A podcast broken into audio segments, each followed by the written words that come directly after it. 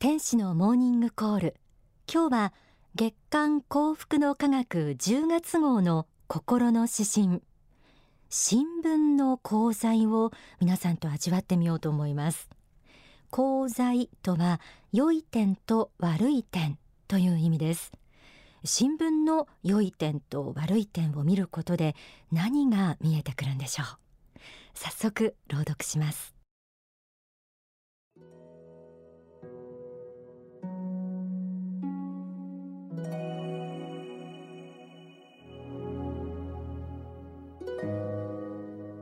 新聞の功罪夜明けに新聞が届くのが待ち遠しいという人もいる。逆に朝から新聞を読むと頭が疲れてしまい本を読む時間が奪われ仕事にマイナスが出るという人もいる。私も何しか新聞を読んでいるが昔は海外旅行をすると日本のニュースから解放されストレスが抜けて万歳を叫んだものだ。夏の間山にこもっても新聞が一紙ぐらいしか手に入らず勇敢もないととても頭が良くなった気がして難しい本を読むのがはかどったものだ。ところがある頃から海外のホテルでも日本の新聞が読めるようになり夏の山でも何紙も入手できるようになると西洋効果は半減する羽目になった。だが新聞は宗教的孤立の危険や閉鎖性の狂気から身を守るためには有効だろう。宗教特有の独善的傾向と世間常識との融和感覚も大切にしなくてはなるまい。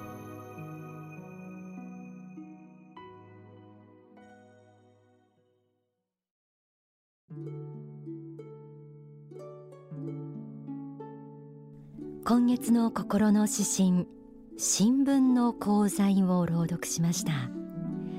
えー、私自身も自宅で日誌新聞撮っていますが空が白み始める頃に新聞受けに入れられるその朝刊の音に早くから配達ご苦労様とつぶやいています。その時間も仕事などで起きている夫もいるのでその音がするとどちらかが新聞を抜き取って、まあ、シャカシャカと読み始めて記事について会話することもよくあります。一方で人によっては情報の山でもあるこの新聞を読むと朝から頭が疲れて逆に本を読む時間やエネルギーもなくなって仕事にマイナスが出るという人もいるようです。心の指針では大川総裁自身の体験が綴られています私も何しか新聞を読んでいるが昔は海外旅行をすると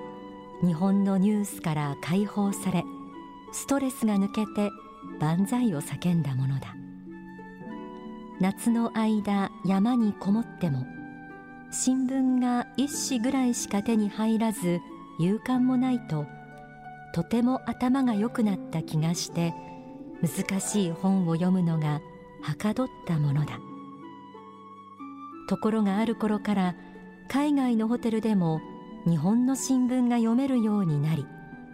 夏の山でも何紙も入手できるようになると西洋効果は半減する羽目になった。新聞の功罪の罪罪。こちらの部分がここでは示されていますよね。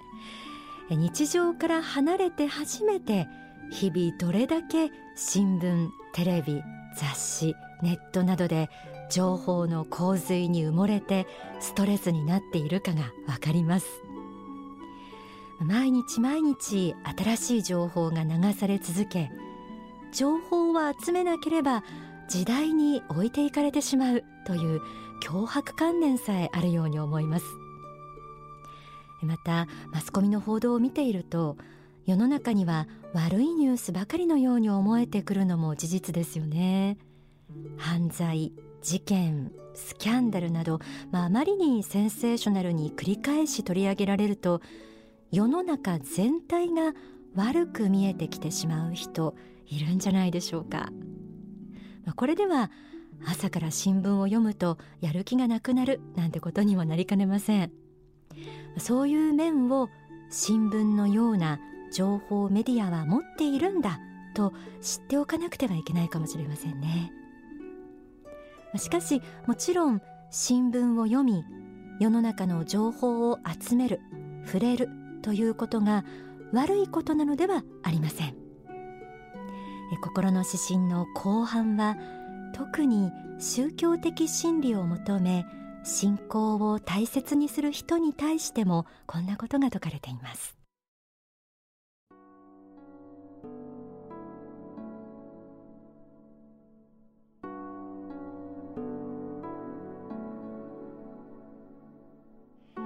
だが新聞は宗教的孤立の危険や閉鎖性の狂気から身を守るためには有効だろう宗教特有の独善的傾向と世間常識との融和感覚も大切にしなくてはなるまい。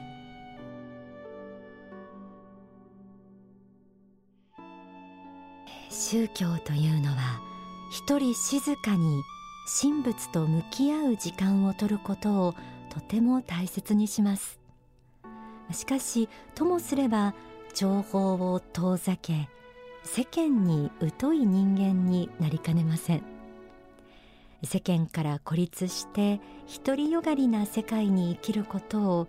果たして神仏は私たち人間に望んでいるだろうか。え、新聞には世の中で起きているさまざまなことが書いてありそれを知ることは時に力になります。特に世の中のことがわからなければ人を救うという宗教の聖なる使命を果たすことはできません。ここは信仰を持つ人にとっては本当に難しいポイントです。宗教を通じて神が教えることは時にその時代の常識と合わないことがあります。例えば人間は死んだら終わりだ霊などないということが常識である時代に人間の本質は霊である。この世とあの世を天正輪廻し魂修行をしている存在であるという人がいればこの人たちはおかしくなってしまったのかなと思われてしまうこともあります。しかしだからといってその時代の常識が必ずしも正しくないこともあるんです。私たちは常識に対してそして真理に対して一体どのような態度で臨めばいいんでしょうか。書籍信仰告白の時代にはこんな一節があります。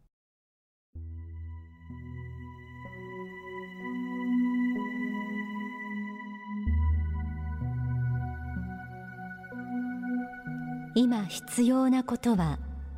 やはり常識をもってさらに常識以上のことを知るということだと思います。常識のない人が異常な世界だけを求めたら異常な人間ができてしまいます。常識を持ってさらに常識を超えた世界を探求することが大事なのです。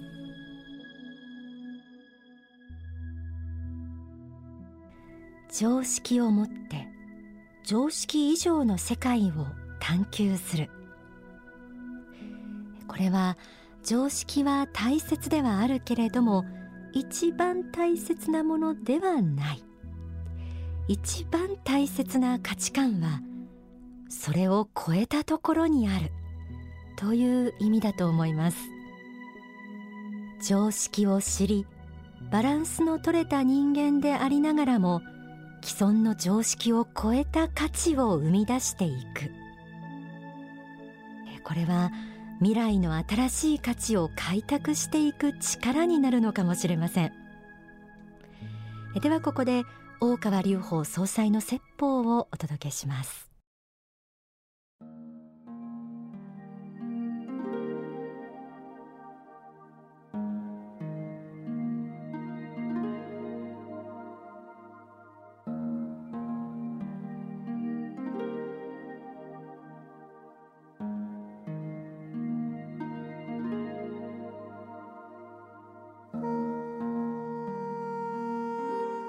今情報過多の時代なんですがこの中でやはり非常に大事なのが、えー、やっぱり新しいものを生み出そうとした情報が必要です。だから情報をたくさん集めなければいけないんですけれども同時にまた情報の洪水の中で流されてしまったら、えー、新しいものを生み出すことができなくなってしまう。氾濫情報が氾濫して消化不良になってしまう。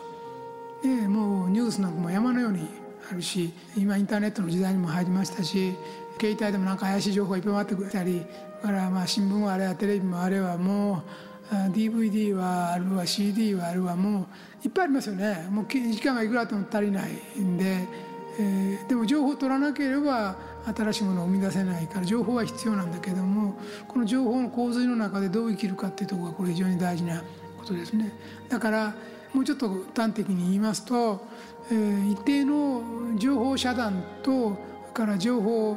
収集とこれを見事に使い分けることができる人が今インスピレーショナブルな人インスピレーションを受けたような創造的な仕事ができる人はそういう人です。情報遮断が全くないっていう状態ではやっぱりダメですね。だからそういう雑情報が入らない時間を持つ工夫も必要です。一日中雑情報が入り続ける状態はインスピレーションを生まない状態です。これは、えーまあ、19世紀頃明治大正の人たちはよく読んだ思想家ですけどカーライルという思想家がいるんですけどその人の言葉なんですけども蜂は暗闇の中で蜜を作るっていう言葉がありますけどもね。蜜を作るのは暗闇の中だっていうんですね。昼間作らない。暗闇の中で蜜を作る。まあそれはそうでしょうね。昼間蜜を作れば、えー、いろんなものに見つかりますので暗闇の中で蜜を作る。まあ、日本のニトビナゾっていう人は、えー、同じようなことをやっぱり人はあ沈黙の中で思想を作り出すっていうような言葉をなんかそういうそれに近い言葉を言ってますね。人の頭脳は沈黙の中で思想を作り出すっていうような言葉にニトビナゾも言っています同じようなことですね。だから東海の少女研修なんかではあるとは思うけど沈黙業とか小目業みたいなのやってると思いますけどもこう情報摂取収集していろんなこと勉強しなきゃいけないんだけどもそれだけでダメで、えー、そういう沈黙情報遮断して一定の間孤独な時間ですね。邪魔されない孤独な時間を時々取らないと考えを煮詰めたりその密を作ることはできない。本当に大事なものを作ることはできないのでその一定の情報遮断が時々いるんだということですね。これは知っておいた方がいい。これがなくてただただもう疲れ果てたようにあの働い続けてるだけだとインスピレーションは降りてこないので時々そういう孤独な時間暗闇の時間ですね。あの沈黙の時間が絶対いるんだっていうことですね。だから私なんかもそういう時間を努力して、えー、作っています。ほっときますとあまりお人よししますと時間はどんどんどんどんなくなっていくので、えー、まあ切れるものというかギリギリでやらなきゃいけないようなものについては昔から極力排除していって自分の時間を奪いに来るものについて極力排除して大事なものにだけ時間をできるだけ集中して使うように努力若い頃からしてて義理とか無駄なものがどんどんどんどん切っていく傾向がありましたので、えー、そういう意味でこう惰性に引っ張られたり人情に引っ張られてあんまり時間潰されることはえー、少なかったですね。まあ、そういう意味で時間はやっぱり無駄なものは省いていって作り出さなきゃいけないところがありますよそれはその沈黙小黙の中にやっぱりアイディアは生まれてきますよとこれは知っておいていただきたい。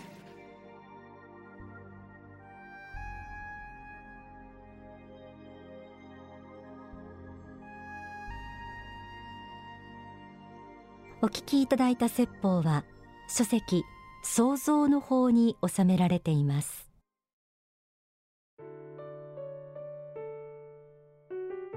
説法の中ではインスピレーションの話が出てきました。